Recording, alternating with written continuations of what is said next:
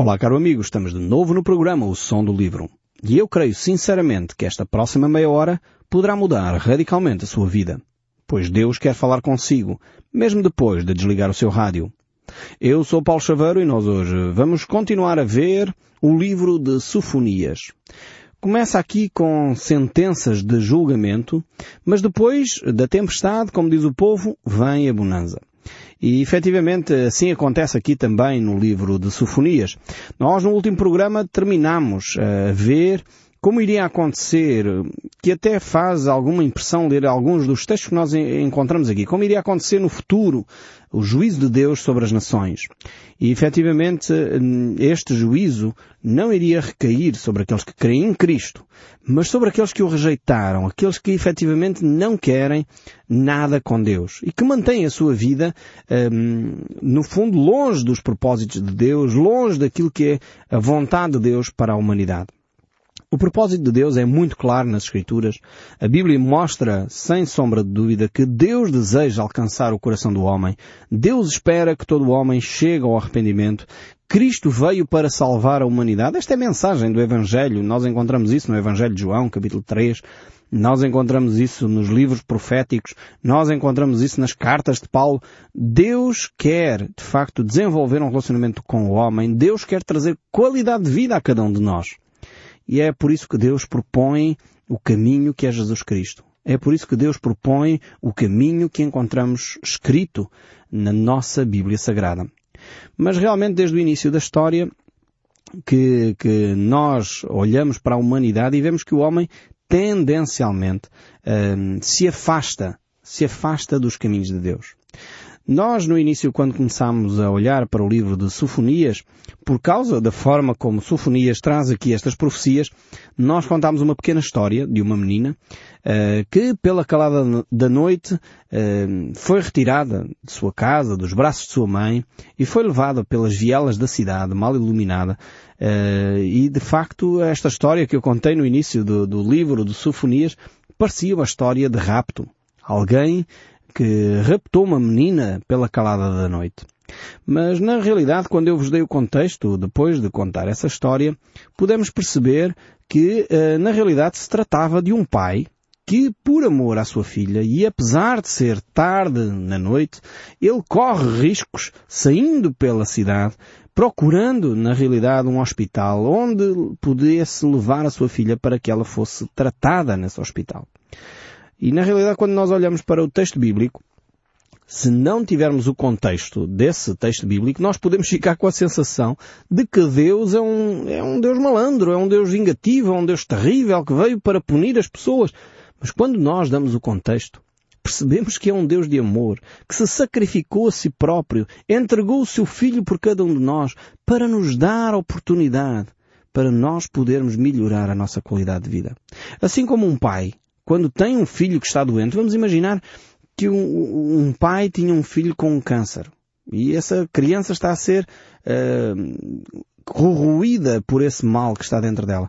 Um pai, por amor ao seu filho, toma a decisão difícil de dizer a um médico, por favor, opera a minha criança, por favor, haja imediatamente. E todos os pais que amam entendem esta linguagem que eu estou aqui a, a dizer. Eu com os meus filhos, infelizmente, se alguma vez ocorresse uma coisa dessa, é óbvio que iria dizer sim, por favor, façam a operação necessária, a quimioterapia necessária para debelar esse mal. Todos os pais, por amor aos seus filhos, ainda que isso causasse dor, ainda que isso causasse sofrimento, ainda que isso fosse doloroso para o filho, nós sabíamos que esse era o mal menor.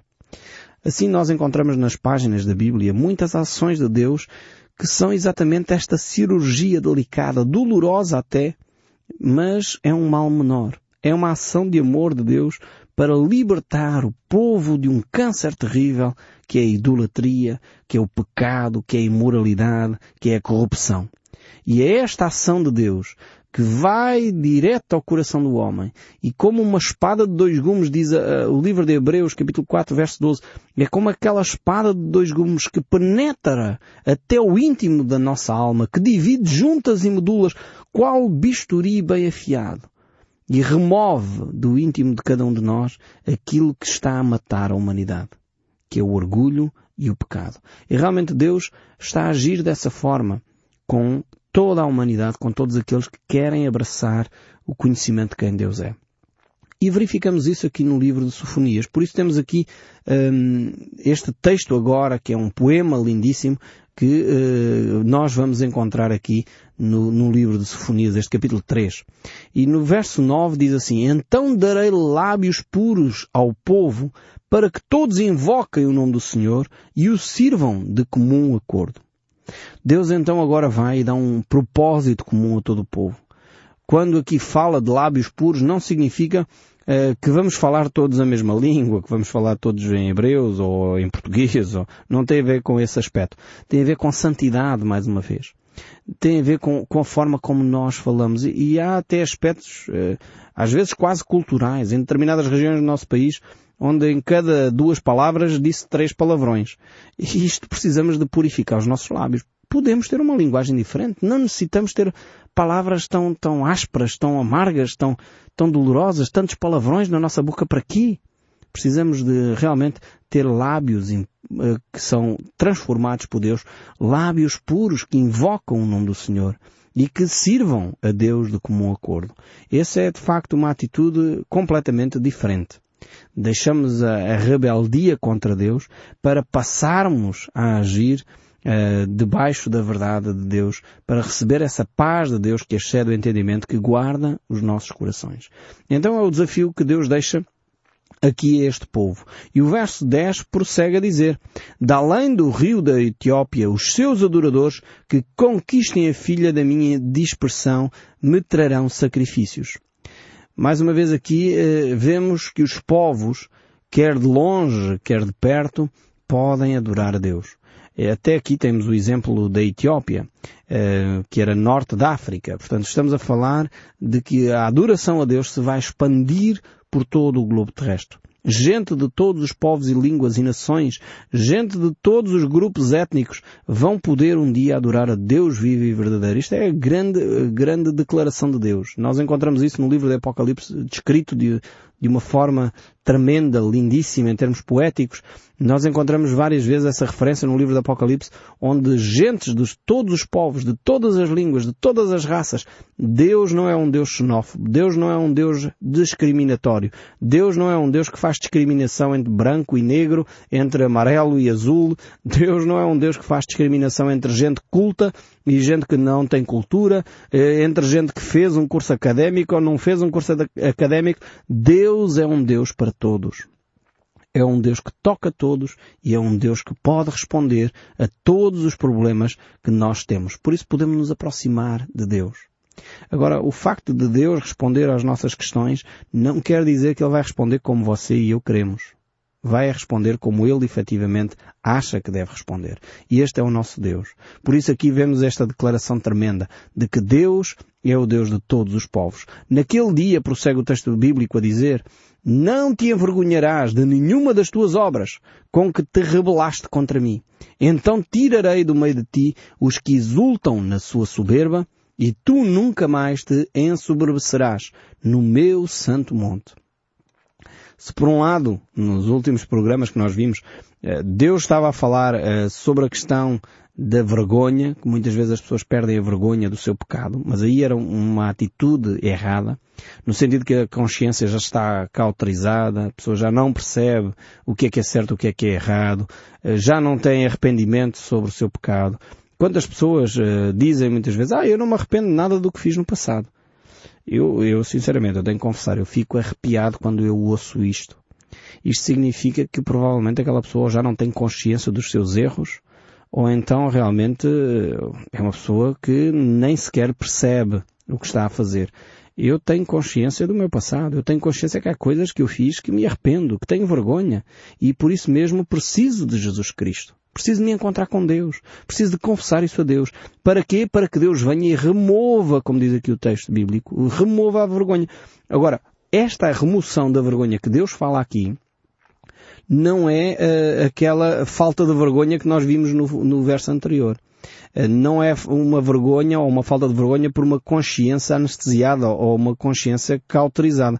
Aqui esta uh, vergonha que é removida é uma ação divina, uma cura de Deus para nós não vivermos uh, constantemente com uh, problemas de consciência, porque uma vez Deus interferindo, uma vez Deus perdoando o nosso pecado, Ele remove de nós Uh, a vergonha leva sobre Cristo Jesus aquilo que era a consequência do nosso pecado, muitas vezes ele remove completamente também. Então nós podemos ver que a ação de Deus faz isso em nós. Então é uma ação profunda e divina. Essa remoção da vergonha, no sentido que eu confesso o meu pecado. Não é que eu não tivesse razões para me envergonhar do meu pecado, mas o facto de Cristo Jesus me ter perdoado todo o meu pecado Hoje eu posso andar de cabeça erguida. Não porque eu sou melhor que os outros. Não porque eu agora já sou perfeito. Não, mas porque eu tenho consciência das minhas falhas. Eu tenho consciência das minhas limitações. E isso mesmo já não dá espaço para o meu orgulho, mas antes espaço para a humildade. E para perceber que eu tenho que ser condescendente também com o outro. Tenho que ser alguém que me aproxime com, do outro com humildade. Percebendo que o outro também pode falhar e pode se arrepender e pode começar de novo. Então é isso que nós encontramos aqui neste verso que acabamos de ler. Mas o texto ainda prossegue, verso 2. Mas deixarei no meio de ti um povo modesto e humilde que confia em o nome do Senhor. Aqui temos uma promessa, uma promessa do cuidado de Deus para com aqueles que são mais desfavorecidos, para com aqueles que são mais humildes, para com aqueles que são mais fracos. Eh, o próprio Deus cuidará deles. Eh, isto aqui reporta um pouco, ou leva-me a pensar um pouco, quando o povo de Israel e Judá foram levados cativos, foram para o cativeiro, quer da Assíria, quer da Babilónia, o Nabucodonosor eh, tinha uma estratégia, portanto, aquele imperador que ocupou Judá, ele tinha uma estratégia que era levar normalmente os nobres eh, presos para a Babilónia. E ali enriquecia a corte, enriquecia uh, os seus conselheiros, porque afinal de contas levava gente de todos os povos e tinha uma corte e, um, e conselheiros uh, com variadíssimos um, aspectos culturais, diferenças culturais, que enriquecia muito uh, os conselheiros e deixava para trás normalmente os pobres, os necessitados, aqueles que não tinham condição, aqueles que não tinham estudos, ficavam para trás. E Deus está a dizer aqui que Ele vai pegar nesse grupo, nesse pequeno grupo, frágil, modesto, humilde, mas porque confiavam no Senhor, Deus vai cuidar deles. E isto é uma promessa tremenda. Mais uma vez, os homens fazem distinção entre grau académico e, não ter grau académico, entre condição socialmente favorável e condição socialmente desfavorável. Deus não faz estas distinções. Deus cuida de todos de, da mesma forma. Deus não é um Deus que faz acessão de pessoas. Deus olha para a humanidade e cuida deles, independentemente das condições materiais que a pessoa tenha ou deixe de ter, independente do grau académico que a pessoa tenha ou deixe de ter, Deus cuida daqueles que confiam nele. E segue ainda o texto bíblico a dizer no verso 13 do capítulo 3 do livro de Sofonias, os restantes de Israel não cometerão iniquidades, nem proferirão mentira na sua boca não se achará língua enganosa, porque serão apacentados, deitar-se-ão e não haverá quem os espante. Existe aqui de facto este uh, resto, entre aspas, este, uh, este re resto fiel a Deus, que se mantém fiel aos princípios de Deus, estes que confiam em Deus e não nas suas próprias capacidades não, eh, por isso mesmo, porque eles confiam em Deus, eles não necessitam ter medo de Deus. Antes, pelo contrário, eles podem ficar tranquilos, porque Deus cuidará deles. Não sei se você está lembrado. Quando Jesus Cristo aparecia aos seus discípulos após a ressurreição, ele usava uma expressão que era recorrente, era normal ele usar essa expressão. Ele dizia constantemente quando aparecia aos seus discípulos, paz seja convosco. E é isso que Deus quer fazer no nosso coração, trazer paz ao nosso coração. Quantos de nós vivemos angustiados? Quantos de nós vivemos abatidos, desanimados, desencorajados e Deus está a dizer ao seu coração, paz seja contigo. Deus é o Deus de paz. Deus é o Deus que, que traz aqueles que são fiéis à sua palavra, fiéis ao amor a Deus, é aquele Deus que consola o coração quando está abatido, é o Deus que levanta quando estamos prostrados. Este é o nosso Deus. Paz seja convosco. E o verso 14 prossegue ainda. Canta, ó filha de Sião. rejubila, ó Israel, regozija-te e todo o coração exulta, ó filha de Jerusalém. O Senhor afastou as sentenças que eram contra ti e lançou fora o teu inimigo. O rei de Israel, o Senhor está no meio de ti, tu já não verás mal algum. Então aqui temos a, a, promessa de que Cristo finalmente vai estabelecer o seu reino aqui na terra. E Israel será finalmente restaurada e os seus esforços não serão mais no sentido de desenvolver tecnologia bélica, não serão mais no sentido de ter um grande exército, mas os seus esforços serão no sentido de promover a paz e a adoração a Deus. Então este é o contexto desta, desta grande reflexão que Deus traz aqui à nação de Israel e a cada um de nós. E o verso 17 é então este, este hino, é esta cereja no cimo do bolo, é este magnífico verso bíblico que é comparado, poderíamos compará-lo a João 3,6. Aquele texto lindíssimo que nós conhecemos que é, que é um hino ao amor e por isso eu disse, tenho dito várias vezes, que o livro de Sofonias é, é talvez uh, um, um, dos livros que poderíamos comparar quase ao Evangelho de João. O Evangelho de João é considerado o livro, o Evangelho do Amor. Aqui Sofonias, com este uh, texto bíblico de Sofonias 3.17, é fácil de memorizar porque temos o João 3.16 e Sofonias 3.17.